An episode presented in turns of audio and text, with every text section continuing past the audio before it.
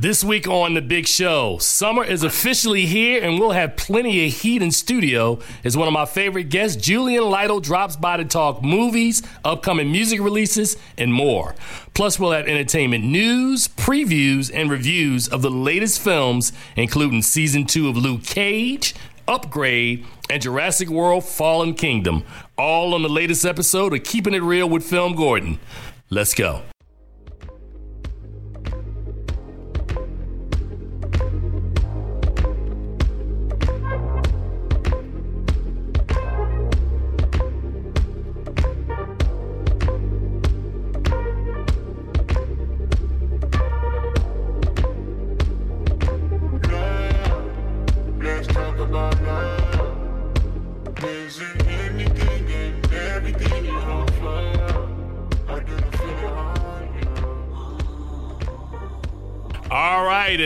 Welcome to uh, the latest episode of Keeping It Reel with Film Gordon. I am Tim Gordon. Um, we got a lot of stuff happening on this week's show. Um, as I said, one of my favorite, uh, you know, people, Julian Lytle, film critic here in Washington D.C., is going to stop by, and we're just going to chop it up, man, and talk movies, music, and a whole bunch of other things. We have reviews coming up later on in the show of the fifth film in the Jurassic Park franchise, and this is, of course, Jurassic World, Fallen Kingdom, and um, you know, and Wilson Morales will be by momentarily. Uh, but before we get to Wilson, I just want to say that I'm really excited because uh, at three o'clock in the morning this morning, Luke Cage drops, and basically my Friday is off limits when that occurs because I basically watched from episode one through the entire you know the entire run of the season. So it'll be uninterrupted. Get me some food. I'm gonna get it in. Really excited for season two of power man so i want to check that out. And online with us right now a man who at least had an opportunity to preview season two and let me know like a month ago he did. It is my friend my colleague from blackfilm.com wilson morales man. Welcome to the show. Hey, it's good to be on. Hey, brother. So what's going on, man? You you've gotten a chance to see Luke Cage, man. Um, how many did you did they send you? What was it? Six or seven episodes did you get? They sent me all 13. Oh my God! See, man. See, this is what I'm talking about right here. The level of the level of hate, man. It's just a shade. So go ahead, man. So without without letting too much out the bag, man.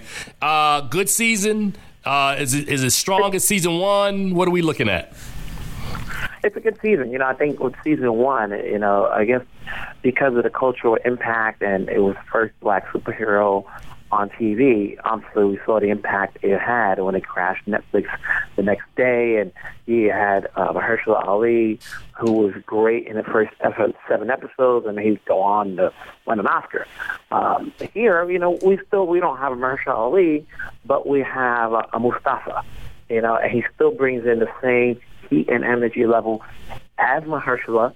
Uh, you have other characters, without giving out any spoilers, that have stepped up their game. You know, and then Luke Cage himself. You know, uh, I guess from what we last saw, as we see with all these other superheroes, anytime you get a first season, whether it's Daredevil or Jessica Jones, it's more of about an identity crisis. You know, can they live with their powers without telling the world, without taking advantage of it? And we get to see a lot of that in this season as far as accepting who they are. And Wow. so, uh, you know, there's a lot of fun in this in this series. So basically, um, and, and- I don't think it's a secret to give it away. Uh, the main villain this year, of course, as you said, is, is played by uh, Mustafa Shakir. Uh, what is his name? Is it um, Bushmaster. Yes, yes, yes, yes. I saw I saw a trailer of it, and I was like, "Wow, that's going to be pretty interesting." So, the other thing, Wilson, and I'm not sure if you caught on to this. I know in season one, Cheo Hodari Coker, who's the showrunner and, and writer and, and overseer of this franchise, he named all of the episodes in season one after uh, Gang Starr songs. I understand that this season, all of the episodes are named after um, what is it? Uh, Pete Rock and CL Smooth songs. Yeah, I guess you you'd have to know your rap to know to know those references.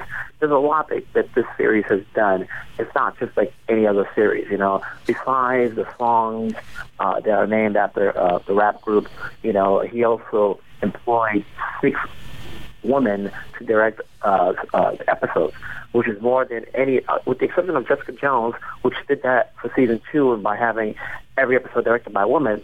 This one has six episodes directed by a woman, which is more than any of the other Marvel series, uh, including the ones that played on ABC, Hulu, and other shows, other networks.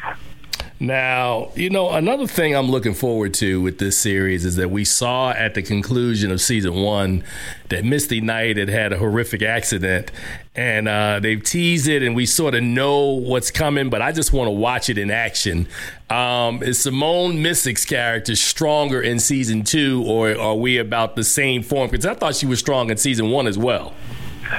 She was strong in the season one, and you're and you're referencing season one of The Defenders. Right. She had her accident. Right. Uh, my apologies, but yeah, they all start to run together. So yeah, so you know, she comes back. Obviously, the character has gone through some pain and some uh, some rehabilitating, and uh, obviously, if you're a comic book lore, you know what's to come. So it's best to, uh, especially since you're going to be watching these things left and right all starting tomorrow. Um, not to say anything more, but just let you anticipate what to expect. All right, and last thing on Luke Cage, man. Of course, the music uh, with Ali Shah, Shaheed Muhammad, as well as um, Adrian Younger. They're back doing what they're doing, and if you got new guest stars in Harlem's Paradise, uh, Black Mariah. You know, Alfre Woodard's character. Uh, after the, the the events that occurred in episode seven of season one, uh, now takes center stage. Uh, how prominent have they made her character in season two?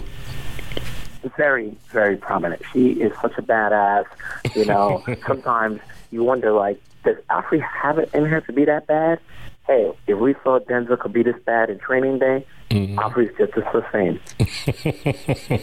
All right, man. So, in case you know, you don't know, uh, Luke Cage debuts on Netflix. Uh, uh, Friday, June 22nd. Um, three o'clock in the morning. Three o'clock in the morning on the East Coast. Going to the premiere. Noon, I mean, midnight on the West Coast, three o'clock in the morning on the East Coast. Um, so uh, I want to move on, Wilson. And one of the things that I wanted to make sure I talk to you about is that uh, Variety has released their uh, their list of 17 deserving contenders from 2018. So they went from the first of January, uh, preferably to the end of June, and they picked out some some uh, performances in each different category that they're spotlighting right now. So right now, in the Best Picture, they have "You Were Never Really Here," the uh, Joaquin Phoenix film that I know that, that debuted at Sundance.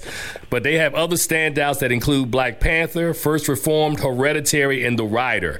Now, before we get into this, I always tell people that it is really rare that films that come out this early in the year get shine later in the year. Now, there's certain films like Moonlight that we've seen recently, and I know we've seen it happen, but it doesn't happen often. So, should people, in your estimation, really get excited when people start talking about these kind of mid year lists? Because we're still about five and a half months away, man, from award season kicking off. Yeah, they, I, you know, the funny thing is, it's like, you know, usually there's always a film at a festival that stands out that's going to get that buzz and that talk. And you didn't get that much coming out of Sundance. You didn't get that much coming out of South by Southwest or Tribeca. You know, you were really never here. It was talked about, I think, last year when it played at festivals. And it came, but it kind of came and went this year. So as good as Joaquin Phoenix's performances, you didn't hear much about it. So like they're gonna have to spend a lot of money on marketing to remind folks of that movie come October, November when these screeners start coming in. You know, and then you're gonna be lit by it with all these other independent films coming out. Now, the, the, the person they have for best director, I saw this film at Sundance and I thought it was absolutely fantastic. Uh, they have Chloe Zhao for the Rider, uh, and along with her, they have other standouts. Ryan Coogler, of course, is on the list for uh, Black Panther. Ari Aster for Hereditary, a movie that I think is getting a lot more critical acclaim because I didn't meet a lot of people that liked Hereditary, but it, it is critically acclaimed. Um, you had an opportunity to see The Rider, man. Do you agree with that? Because I know you agree with Ryan Coogler for Black Panther. Ryan Coogler, I would say, is a definite. Rider is a good film. I don't think they have the, the legs. I guess if we want to, you know, take it literally, um, or you know, figuratively, um, I don't think they have the legs to go that far. You know, it'll get it'll get talked about for these smaller indie awards and so forth. But when you're talking director, we're talking five choices only. You know, and usually, like as you mentioned, a film this early in the year, it takes a lot. You know, you need to start. You know, either it has to keep making money, it has to be, keep being talked about. Um, you know, I, mean, I don't want to play this whole woman angle and so forth, but at the end of the day, you still need, you know, you have to say to yourself, is this one of the five, and we still have six months left to go of Right. films, Right. but is this right now she a guaranteed in? I don't see it. All right. Well, now we go to Best Actor, and the person who's getting the best reviews so far this year is Ethan Hawke for First Reformed, uh, Jason Clarke from Chappaquiddick, Ben Foster, Leave No Trace, Brady uh, Jandreau for The Rider, and Joaquin Phoenix for You Were Never Really Here. Something tells me that Ethan Hawke might have a shot depending on how they market the film later on, but it's going to be hard for me to see some of these other performances that they're naming have enough legs to make it all the way. No one saw Chappaquiddick. I, I'm sorry to say, it's a good film, but no one saw it.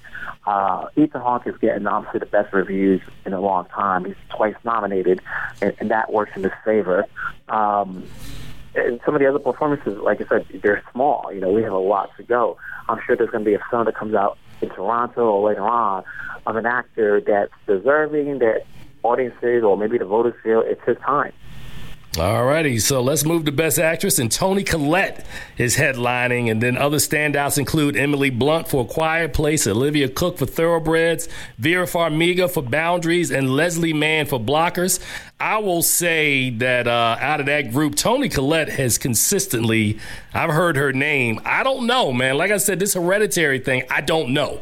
Um, what are you thinking? Yeah, it, it's you know it's hard to bring in somebody for a thriller like that film, you know. But then again, you know we saw how far Daniel Kaluuya got last year with Get Out.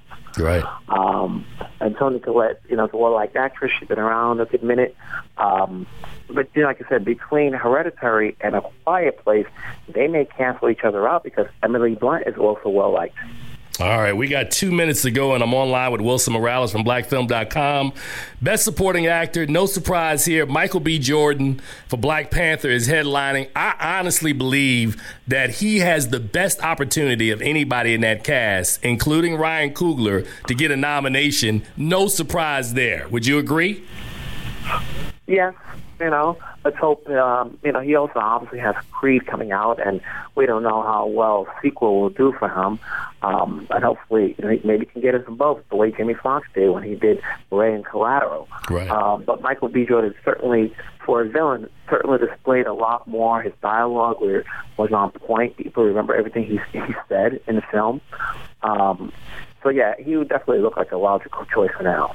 All right, and we had some more stuff that's there, but I think we're running out of time. Uh, Letitia Wright is is on the short list for Best Supporting Actress. The screenplay, of course, for Black Panther, uh, written by both Robert, uh, what is his name, Robert Joe Cole and um, Ryan Coogler. That's on the list um, for Best Adapted. I mean, uh, yeah, for Best Adapted Screenplay. So yeah, Wilson, um, we've got a long way to go, and like I said, there's a lot of films, man. It, Toronto is coming up in a couple of months, man, and we're going to find out uh, who the, the we're going to separate the contenders from the pretenders really, really shortly. So before we get out of here, Wilson, tell people where they can read your content, man. But before I do that, I also wanted to make a note that uh, I don't know if you're going to mention later on that this past Monday or Tuesday, Ava DuVernay's Wrinkle in Time surpassed 100 million at the box office, making her the first black female director to do so, joining a list including her 13 African American film directors who've had crossed the, the century mark at the box office. All right, and I'm waiting for for uh, Black Panther to make his next four hundred thousand dollars so he can get to seven hundred million. I'm like, it's just sitting there. I'm like, man, just get the movie to seven hundred. yeah, that's what we need. Another milestone. All right, But uh, you can also find my stuff on blackfilm.com, which is the same word you use for instant and Twitter, instant, I mean, Instagram and Twitter. All right, Wilson. As a, as we say, you're here at the top of every show at the beginning of our show, and uh, thank you for coming on, man. All right, we'll talk down the road. We will, sir. You take care, man, and enjoy. Take care. All right. And of course, that's Wilson Morales here with us every week. Uh, we're going to take a break right now. And we come back on the other side. It's going to be time for me to get schooled on all things music. Well, not necessarily movies. I don't think he can out movie me, but he will definitely out music me. Julian Lytle is on the other side. You guys are listening to The Big Show, 96.3 HD4. It's Keeping It Reel with Film Gordon. We'll be right back.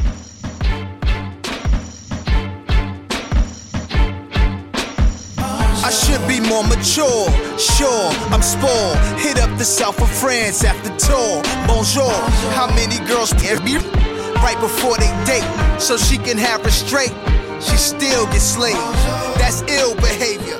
Want the whip matted. All right, tie and the welcome back to the show.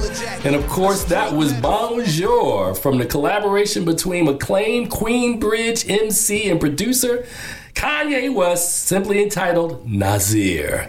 Love saying that. Now, this segment is brought to you by the Lakefront Film Fest, creating a new film experience in Howard County, Maryland. For more information, visit lakefrontfilmfest.com. Love saying that, man. Brother got his own film fest. All right. Without further ado, uh, I'm laughing because generally when when this gentleman and I talk, it's usually when I call you late at night and we talk hip hop, and it's normally at least minimum about two hours, sometimes longer. Uh, it is Julian Lytle. Now, how? What what what should I introduce you as? Like, I know you have your own podcast, Ignorant, Ignorant Bliss.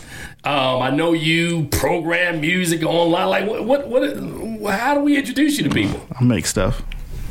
That's what that's what I go by. Maker. All right, man. Artists are getting played out. Creative is getting played out. It's getting played out too. Oh yeah, they You're ruined not, it. you're not a critic either. the, the millennials they they they ruined it. You, now you you know now that you are no longer a millennial. I never was a millennial. What do you mean? Oh, oh that, that's right. So you were. I'm in the middle of Generation X and millennial. so I who are you? What, what are you? Generation what? I pick Y. I like that old title they gave us in like '98. that joint rock. So how does it feel, bad, to not be the youngest kid on the block anymore? I ain't been the youngest kid on the block in a minute. No, but I'm saying, you know, because all y'all used to clown me back in the day, and now y'all getting up there where I am, and now you got younger people coming underneath you. I clown everybody because I listen to more music than anybody. You do, and and we're gonna talk about that. So, part of the reason why I wanted you on today is because in the month of June, you and I talked last week. We've had an explosion of new releases from major artists. Man, talk a little bit about that, man. Yeah, um, I don't know what they were deciding to do in the winter of last year, but it seems like everybody was like, "Yo, Black Music Month 2018, we going to turn it up." It all changed, I guess, when Drake put up an Instagram post for his album Scorpion that was originally going to come out in June 15th, and then Kanye West decided to come back on Twitter with all the stuff he was talking about. He said, we're gonna drop five albums, starting with Pusha T's Daytona in the end of Mar- um, end of May, all the way through until this Friday with Teyana Taylor and her album. So between that, um, Nicki Minaj was supposed to release the album in June, but that got pushed back to August. Drake's joint still coming in the end of uh, the actual last weekend of of June. We have new projects from BJ Chicago Kid. We have Jorja Smith. We have Saba released a new joint. Uh, GoldLink just put out a new song last weekend. Uh, Black Thought put out an EP with Ninth Wonder. Yo, it's a it's a lot. plus, you didn't mention Beyonce, Jay Z, Beyonce and Jay Z just want to be sitting down, just dropping albums on Saturday afternoons, like, like it's cool. Like this is regular. This is a regular Friday or Saturday. They ain't even let Nas live. Man, that brother didn't even get 48 hours, man. He got he didn't even get 24 because he took so forever to put his album out on Friday. He didn't even get a full day. They was like, wow, let me. Oh, you thought Ether Takeover was over? Well, so so let me ask you a serious question because we talked about this last week, man. When you flood, so so, and I hate to use this reference because you know we see it so much in movies. When you flood the market with too much of anything, drugs, money, it's not good when it's too much product on the streets. Nah, but see with music because now everybody streams everything. Everybody got time to check it out. They just can't all check it out at the same time. Back in the day, if you put out too many albums at the same time, everybody would get messed up because everybody had to buy albums. But don't nobody buy albums no more. Which Between is, Spotify right? and Apple Music or YouTube, a lot of people just use YouTube for music. They, they ain't paying for nothing. So Right. they ain't paying for nothing. Who who cares? So, out of everything that has dropped so far in the month of June, when you- including Pusha T, which happened at the end of May, Kanye West, of course, is, is getting a gold star uh, because he has produced 35 tracks and they released them in five weeks, you know, concluding with uh, Teyana Taylor. Um, Kanye West, up or down? Oh man, yeah, I gotta say he's up because it's like, um, no matter what, people was like, we're gonna cancel Kanye West. You know, the proof is in the work. That Daytona was hard. Was it really? You talking about out of the four albums that have been released so far, you like the production on that one That's best? the that's the hardest rap album he made. Hmm. The Nas joint is a real good album. There's still some debate between like super duper diehard Nas fans and, and other people, but nah, that's a good one. But to me, his bet the best album of them all is Kid See Ghost. Hmm. Because him and Cudi together, they do very, very special things when they work together well. Like you can you can pinpoint all of current rap just because of the way they linked up together on 808s and Heartbreaking ten Right. years ten years ago. All right. That and that joint got it got Yasin Bey on it. For those who know, that's Mos Def's current real name. It got Most Def on it. Right. It got Pusha on it. It got Anthony Hamilton on it. It got man that that Kid See Ghost is fire. All right. I mean, you keep Get up telling in me that. I need just to, like I'm, I'm waiting for you to. I'm waiting for you to break me off, man. I got you, I got you. I'm trying to wait till they all come out. All right. So let, when we doing up and down, man, Beyonce and Jay Z, man. Uh, I, I know you had an opportunity to listen to this. Yeah, yeah, that was important for the. Uh, up or down? That's a that's a up. That's a up. That's an up too. Yeah, like it's yo, yo, Bees is out here out rapping her husband. Her joints is fire. Her, oh, she got she got yo, she got lines. Now, now share with me what you told me that you said you felt like Jay Z was holding her back. In She is. I said that the day it came out. Right. You listen to this joint and you get to a song, you getting hype like, oh yo, Beyonce on it, and then Jay Z come in, it's like, oh what, this this we in this mode, but you taking it to this mode. What are you like? You know, it just sometimes in certain beats, it's just like. It's all right. He rallies himself at the end of the project. Like the last three, it come it feels more New York rap focused. They actually got a good back and forth. So, um, whatever they working on in the studio in terms of her like rapping, they got it together. You know, Pharrell's in there too. There was like two or three good uh, Pharrell songs. Cool and Dre did some great production on it. Right. Yeah, man. even Pharrell got a verse on there. He killed it a little bit too. I'm like, oh, my man Pharrell out of nowhere. So now we talking about ups and downs, and I'm online. Oh, I'm, I'm not online. I'm actually in studio with Julian Lytle, who describes himself simply as a maker. That's right. That's what I do. I as a maker. Um, so of course, you know I'm a huge Nas fan. I, I think that kind of goes without saying. So I really liked Nasir, and I liked specifically about five songs on Nasir. Yeah, that's about right. It's About not. right? It's not like a. It's not like all seven songs is crazy, Right. But he has some joints that really stand out. Like "Cop Shot the Kid" is like fire. I don't. I'll debate any rapper over like that joint is heat. The way they chop that beat up, that little sample and turn it to like the made to like a percussion, like a, a rhythm sample was just the just "Cop Shot the Kid." Cop Shot. I was but, like, but don't but don't forget the other part in it that I think makes it special is he had the Richard Pryor intro and then he used the Richard Pryor scream Scream along with the the oh my god man Kanye you know I had to give him credit the other part on that album when I found out that the sample for Adam and Eve came from a 1974 Iranian song I was like and he has several songs on the album that he went through some crates in the 70s found these tracks and then put them on Nas's album. I just thought it was amazing. yeah, people thought he lost it, so he had to go out there and just say like, "Oh, okay."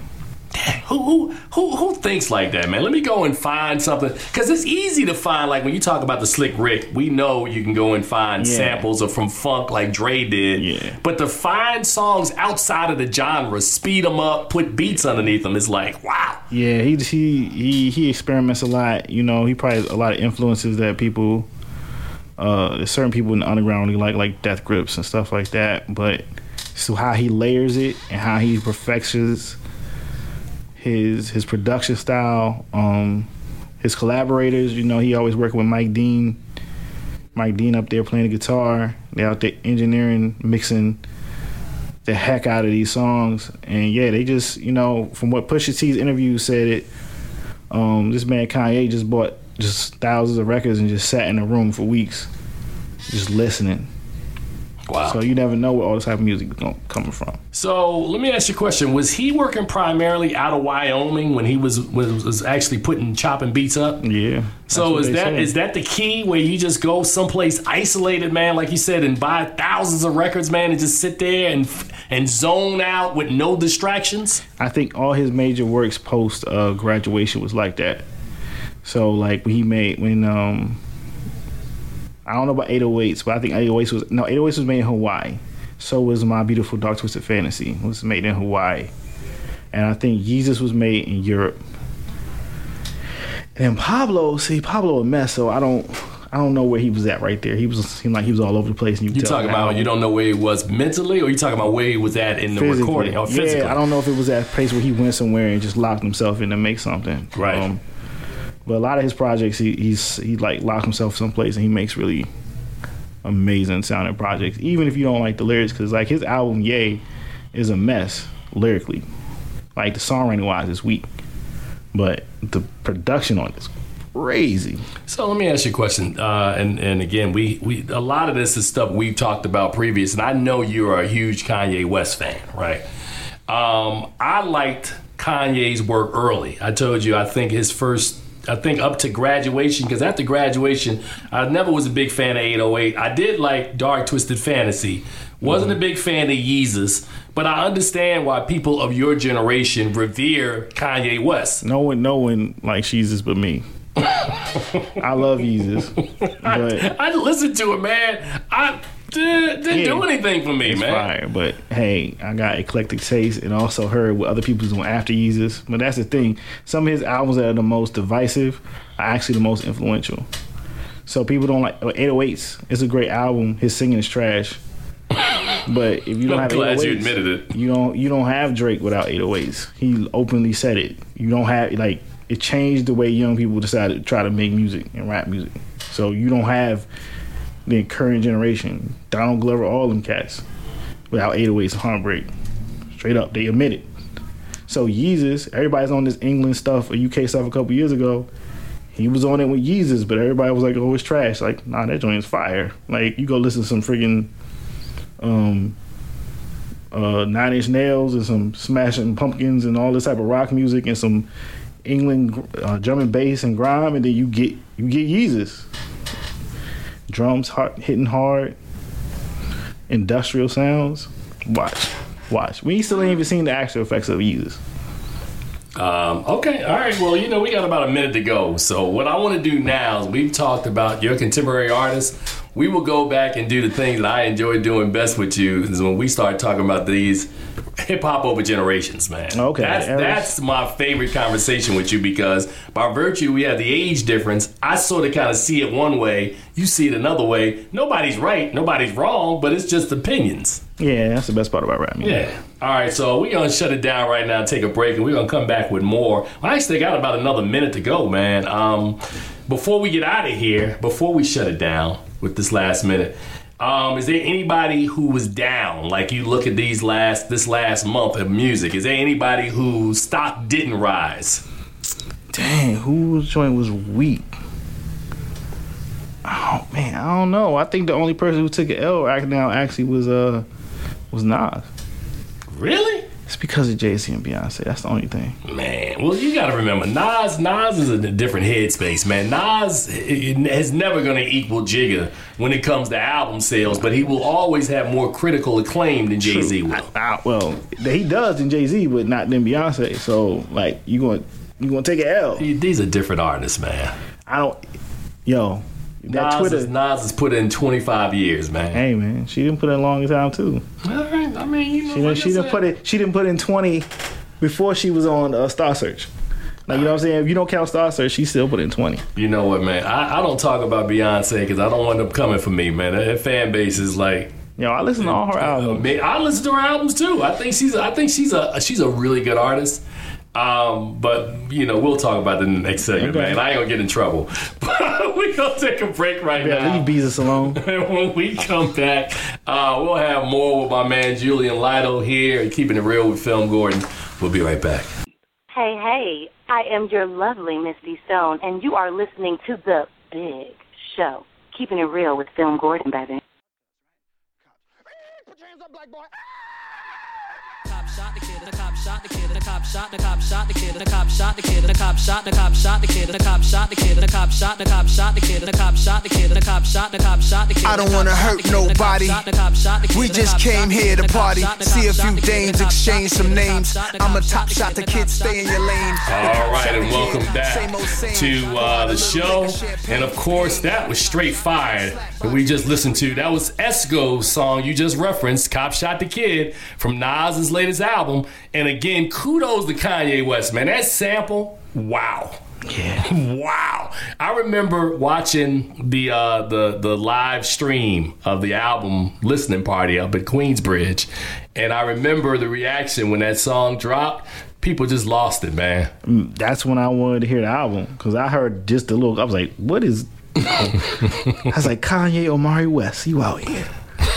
You out here chopping up classics?" Oh man. Well, I mean, let's talk about hip hop, man. So we talk we, we talk a lot and you tease me a lot about I'm not listening to hip hop for the most part, which is not true. I listen to I listen to Jermaine Cole.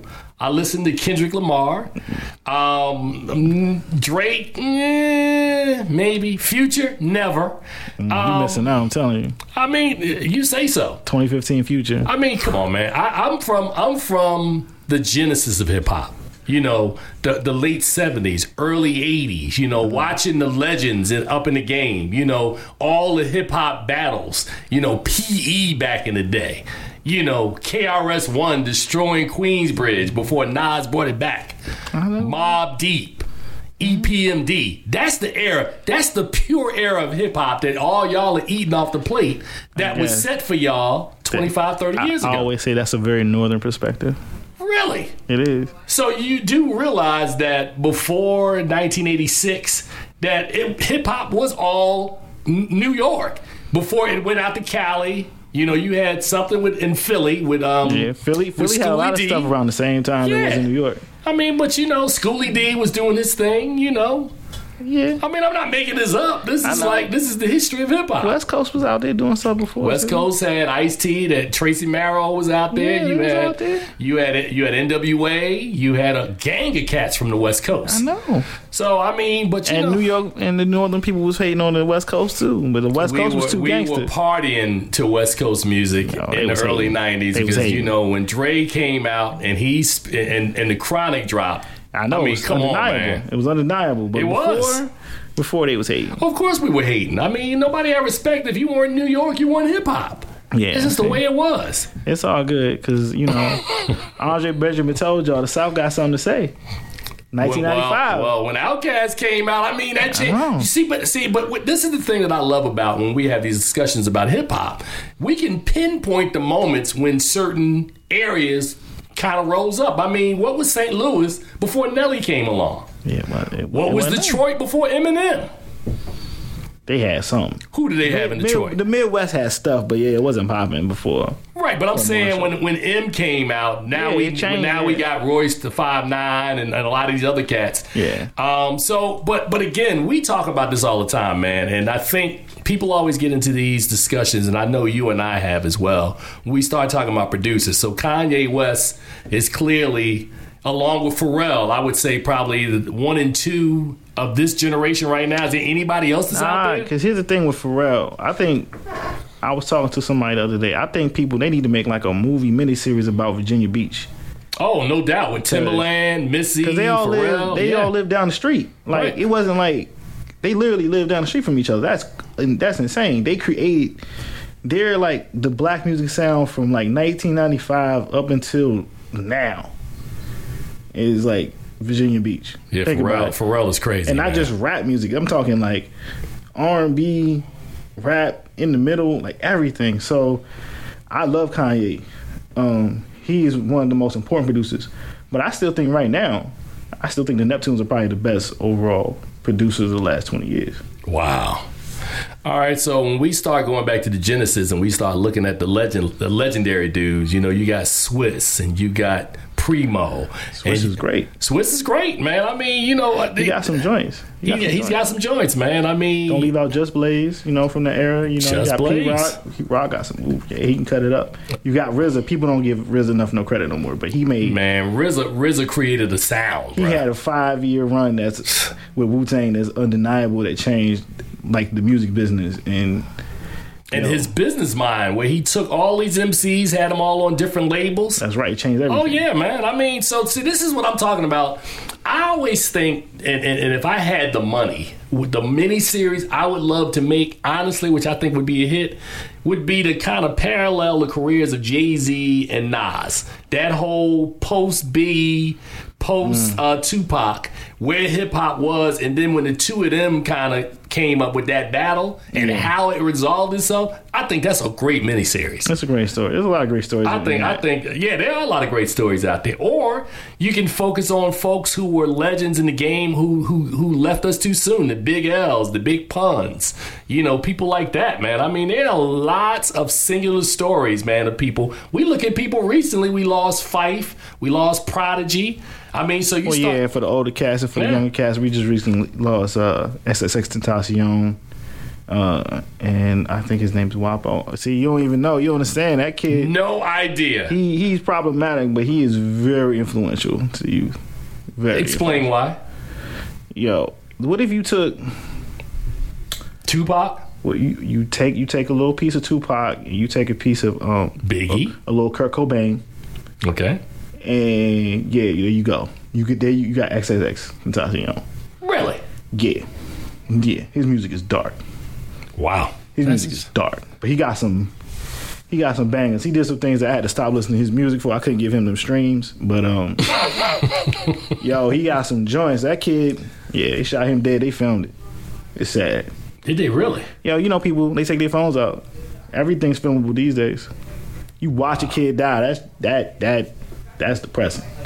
Wow, man. I'm on. I'm on. I'm here in studio with Julian Lytle, man, a guy who actually kind of masquerades as a film watcher and a film. Uh, what did you? I, I watched a lot of movies. I saw watch a Jurassic Park this week. It was great. Man, whatever, man. I, I, what I'm saying is, is that I, I know you come to movies and then you want to argue with me over movies, and I'll be looking at you like, come on, player. You can argue with me over me.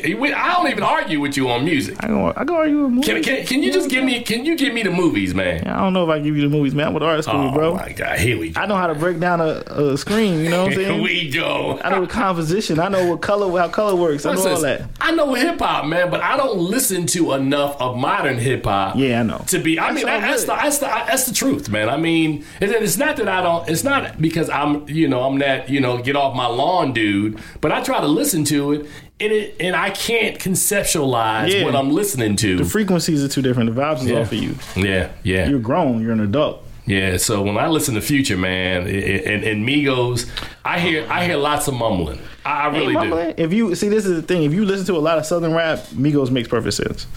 If you listen to Three Six Twenty some odd years ago, the- you you know where it all comes from. Migos, all they do, I It's did, rap like listen, I 3-6 did now. listen to 3 6 20 years ago. That, that 3 6 made sense. th- this they, they rapping just like Three Six. Wow. Scarface, loved Geto Boys. Houston. Yeah, Makes perfect sense. That's what I'm trying to. I, that's what I'm saying. I think. I don't think. I, I think part because I have another good friend of mine. Did, did I introduce you to Dave Dickinson, who's over at Sirius XM? No, Good friend of mine. Um, I remember he and I had a conversation, and he always told me, that you have to keep on listening to music, man, and you know expanding stop. your palate because if you if you don't, you get old. Yeah, you stop. So it's not like I'm old because I love I love some of the stuff that I get, the stuff that I can understand. Like Kendrick makes perfect sense to me. Um, I listen to Damn over and over, and I keep listening to Fear, and the way he structured that song and kind of how he breaks that, it's just genius, man. Yeah, it's a great song. It's genius. It's the centerpiece of, of probably an album that won the Pulitzer. Yeah, that's probably what's put it over. I personally like, you know, I like the the bangers. I like the loyalty and I like the the love. DNA. DNA's alright. I like it when it switch up when he pulls in the, the Geraldo sample, Right. And he just goes off on Geraldo. Yeah, that's my part. The little part at the beginning, it's like it's good, but yo, that joint, Rihanna, Rihanna got bars. You know what I'm saying? she can rap. she can rap. She she does a little something something. Yo, her and Beyonce get together on a song gonna take over take over the world for us. I'm surprised we don't we don't get more we don't get more songs from from from artists like that. I mean, we they're collaborations, but I'm not getting the right collaborations. Yeah, they, yes. That's my issue, man. Like I, I think about Jay Z and Nas. They did one song together. That's all you need. All That's you need, it. Is, all you need is Black Republican. That's it. I mean, and it's and it's a banger. Yeah. I thought they were both good on it, but I'm like, man, Nas and Jay Z should do an album together. Nah, that's too much. Nas and I mean, uh, Kanye West and Jay did albums together. Why would you not do an album with Nas? Yeah, that was one album, and one is Big Brother, Little Brother. That's the way it worked. right. Which one? It's like, how come Michael Jackson and Prince never did together? Because Prince was like, you ain't singing that first line to bad to me. You know, I ain't singing that That's, to you. yeah, that's and, that, and that's a tragedy to this day, man. Like y'all couldn't have gave me one song, man. Nah. Jay, and Jay and Nas, man, those two, man, are, are forever linked, man. And it's funny. Um, I was listening to uh, Jay Z, who I, I would acknowledge, brother can make hit records, man. Jay Z has hits. That's what- that's I, what I give. Jay hits, right? I don't like Jay's content. I think that, which is why I think Jay is having such a hard time at 47 making the transition because I can't rap about being in the streets anymore. I can't. I can't rap about you know pushing rocks. What is Jay Z? What, what does he talk about? He raps about being rich and being married and almost Yeah, messing man, up a marriage. But and, and and again, you went through that period. But where do you go after that? We'll see. I mean, that, that's what I'm saying. Nas is able to transition because Nas, is a poet, has a has, has a kind of a perspective. Man. And you listen to this last album, you That's see a perspective you- yeah, evolving. You're, yeah, you're a bigger Nas fan. If you if you're if you're a. Nas guy, you're like he can do this. But if you're a whole fan, you'd be like, bro, 444 was fire. That's all I need. 444 was was it was a legitimately good album, man. It's fire. It was, I don't know about fire, man. I mean, you know, he had the song That's his third his classic. mom. That's his third classic. Come on, man. His third classic. Third classic. What were the other two? Well, reasonable doubt. Blueprint. Blueprint. I like the Black album better than I like That's four and 444. No, and a half. you think you think 444 is better than the Black album? Yeah, because it don't got that, that song that DJ Quik produced with the terrible Madonna sample. Jessica, you think you think 444 is better than the Black album?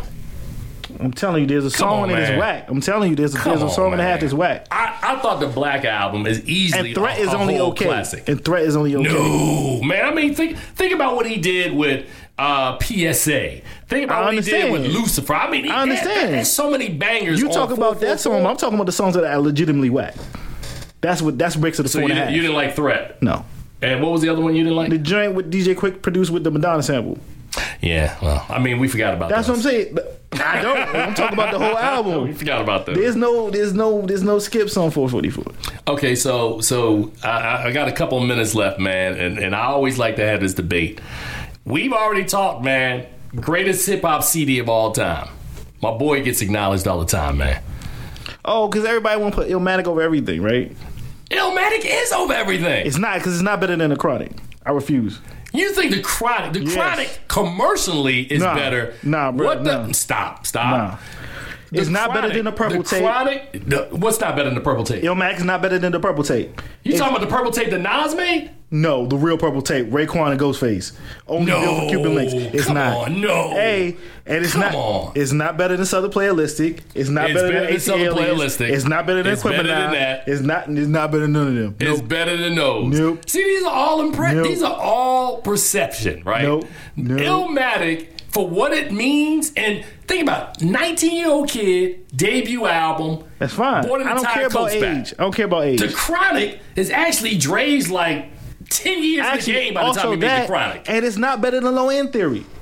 Low End Theory is a really good album. I can't really argue with you. It's that. not better. It takes a nations and millions you. to hold us back. It's, there's a whole bunch of It Jason. is, it is better than the Nation. Nah. Nations, Nations as an album, like you just talked about. It's not better than Ready to Die.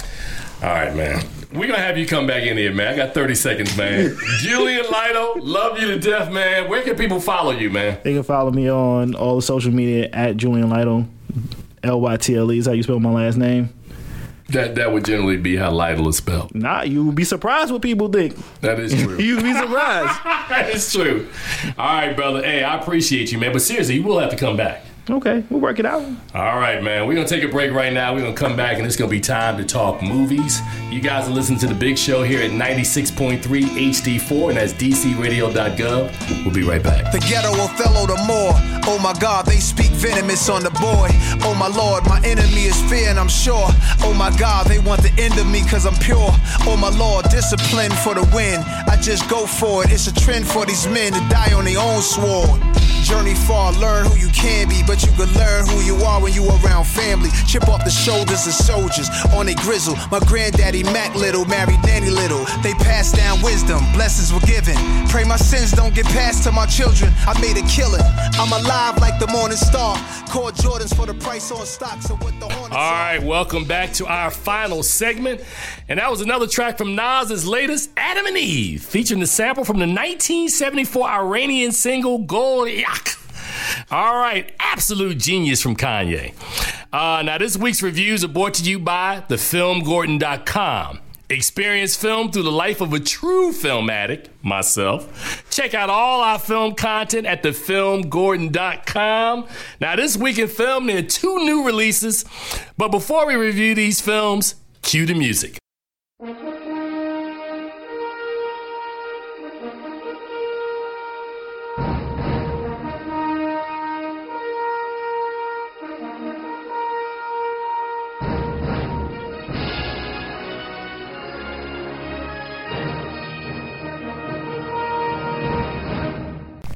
Right, in theaters this week, there are two films that tackle technology in different ways.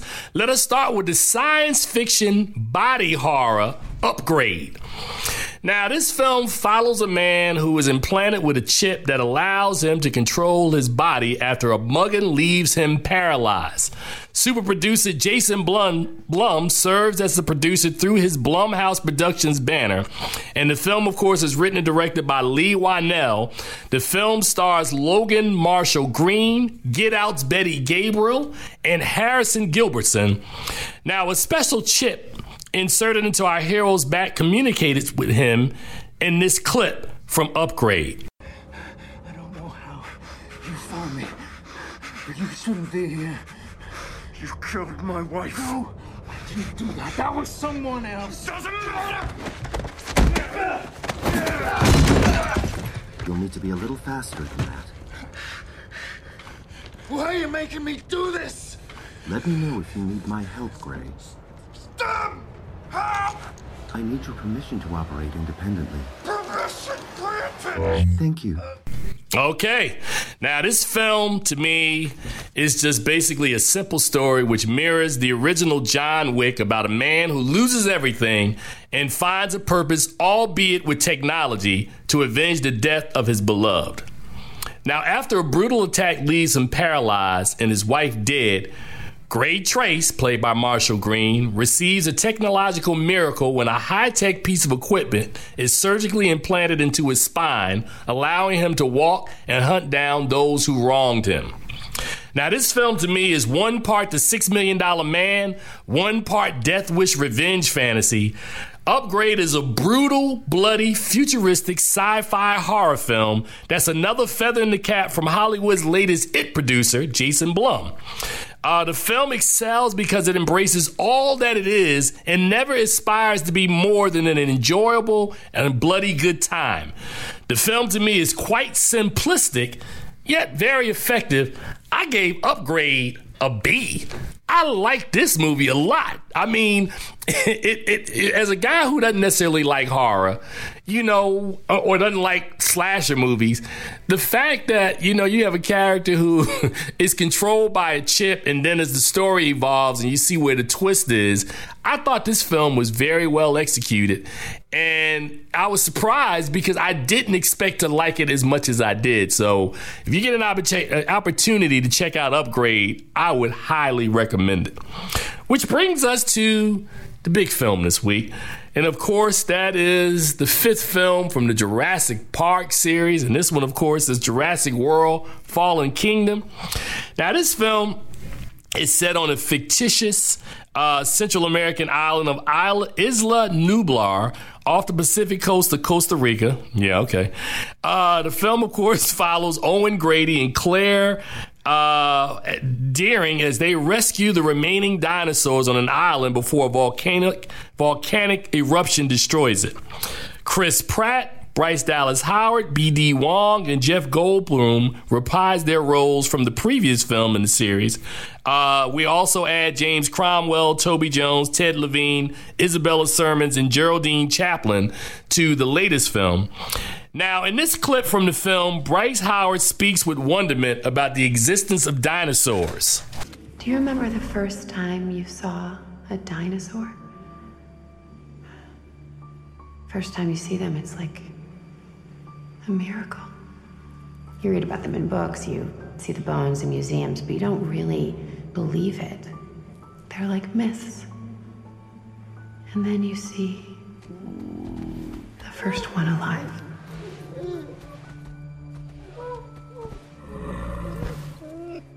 This is not your fault. But it is. This one's on me. I showed him the way. Alrighty. As I said at the top, this is the fifth film in the Jurassic Parks franchise, which once again finds another reason for humans to place themselves in harm's way with mythic prehistoric creatures. Now, when an exploding volcano threatens the life of the last surviving dinosaurs, both Howard and Pratt reunite with a team of scientists and mercenaries to get the animals to a sanctuary. Unfortunately, there's a different plan afoot, and our heroes are fighting for theirs as well as the creatures' lives as greed and deception place them squarely in harm's way. Now, to me, the plot of these films is so familiar that before the movie even started, you know, I had people, I was teasing people in the theater, and I told them the plot of the film. I said basically what's going to happen is that, you know, the film's going to start off good, well intentioned. I said halfway through, chaos will ensue, dinosaurs will kill people, and then by the third act, they'll figure their way out. Damn if that's not exactly what happened in this movie just spot on. Now, um, I think one of the problems that I have with these films is that people forget that the original Jurassic Park, when it was released back in 1993, was a technical marvel. People had never seen that type of technology on screen. Now, once you get to the point where you take the technology out of the game and then it becomes about straight storytelling, if Disney were making these movies, I believe that they would be better films. No disrespect to Steven Spielberg, who I think is a master storyteller, but I just think you kind of boxed in to a certain extent with the plot of these films. You got humans who want to coexist with dinosaurs, you got humans that want to take the dinosaurs and weaponize them. You got to hear the, the whole thing is ridiculous. The reason why we exist and these huge animals no longer exist because if they were here and we were here together, we wouldn't be here. they would get rid of us. Um, there's even a line in this in the film which I thought was really interesting, and I quoted it. Uh, it's that basically that Goldblum issues a warning to Congress in the film that they were here before us, and if we're not careful, they'll be here after us. Uh, yeah. Too bad the people who write the screenplays for these films really don't write the story with that level of intelligence or urgency. Uh, so to me, uh, you know, this this statement that, that, that it was wise to include in the film, they just don't follow that as it relates to a plot or perspective in the story. There are too many things in this film to me that simply didn't make sense. And while John Williams' score promises thrilling adventure, this technological money grab to me simply didn't measure up. Now, I don't know who they is, right? But they say that the third time is a charm. By virtue now that we on our fifth movie, I think we are two times over the charm, and they have pushed the limits of exhaustion and comprehension for this story that to me never quite soars or barely gets off the ground. Now, this film to me is literally a disappointment because there's all these hopes and dreams that this is a movie that's going to make tons of money. It very well indeed may do that. But this is a movie, really, to me, that is a major, major disappointment. And unless the screenwriters find new inspiration or direction, Fallen World may be an apt epitaph for this once proud and groundbreaking marvel. I gave this movie a C minus, man. This movie um, did not work for me at all. I was like, eh, God. You know, I'm sitting there, I'm watching characters, you know, where there's this whole thing with this this young girl who, you know, animals are human too. Animals have rights. Uh, when it comes down between your survival and the survival of prehistoric animals, I mean, no disrespect, man, they had their time if it was me, you know, there's a there's a scene in the film where there's a crucial point where something has to happen. Man, if it would have been me, I was like, y'all gonna be short. but of course, the film doesn't end that way because again, they want to they want to leave the they want to leave the door open for more sequels. Julian, you got anything else you want to add from a film perspective uh, before we get out of here? Um, nah. Um, Jurassic World was fun trash. That's about it. Fun trash. Yeah, okay. It has dinosaurs in it. Like it can't. It can be trash, but yo, the dinosaurs look fire. You know, I'm not going to say any names, but I sat next to a senior publicist at Allied who this is her account. And, uh, you know, I was teasing her because we were watching the movie and she's sitting in the chair just like paralyzed. I'm like, oh, you can't even get through your own movie. She's like, yeah, it's kind of scary. I mean, but but to me, the logic aspect Oh, it, is what it's not kills me. scary. Like they stopped caring about the story with Lost World back in like '97 or whatever. With that was the second actual. Right. Yeah, they stopped caring about story back then. Man, I, I- I swear, man, Disney, for all of the faults that people have about Disney, Disney can tell a story. They are really, I mean, the solo one kind of let was- them down. no, it was fire. It's just that fans are terrible. Well, no, I think I think that the the lead, uh, whatever his name is, Alden, I, I whatever his name is, I, I think the chemistry there He acted didn't work as good as any other Star Wars lead. Why really why is he Wars. getting singled out? You haven't heard anybody say anything bad about Donald Glover, about Emilia Clarke. Nobody taking any, took any brunt off that other than that dude. Because geeks are terrible. Don't be singling out geeks, man. Geeks run the world right now, man. Yeah, look at the state of the world. It's true. That's very true. All right, man, we're about to get out of here because Jessica's making faces on the other side of the glass. Um, as I tell you guys, oh, I'm gonna throw you under the bus, kind of dude. You know how I am. Um, as I tell you guys in closing every week, uh, please see something good at the movies. Uh, you can see uh, you can see Fallen World if you want to. If you don't like it, don't blame it on me. You heard it here first. Until next week, uh, Julian, thank you for coming on today. and uh, sir, we out.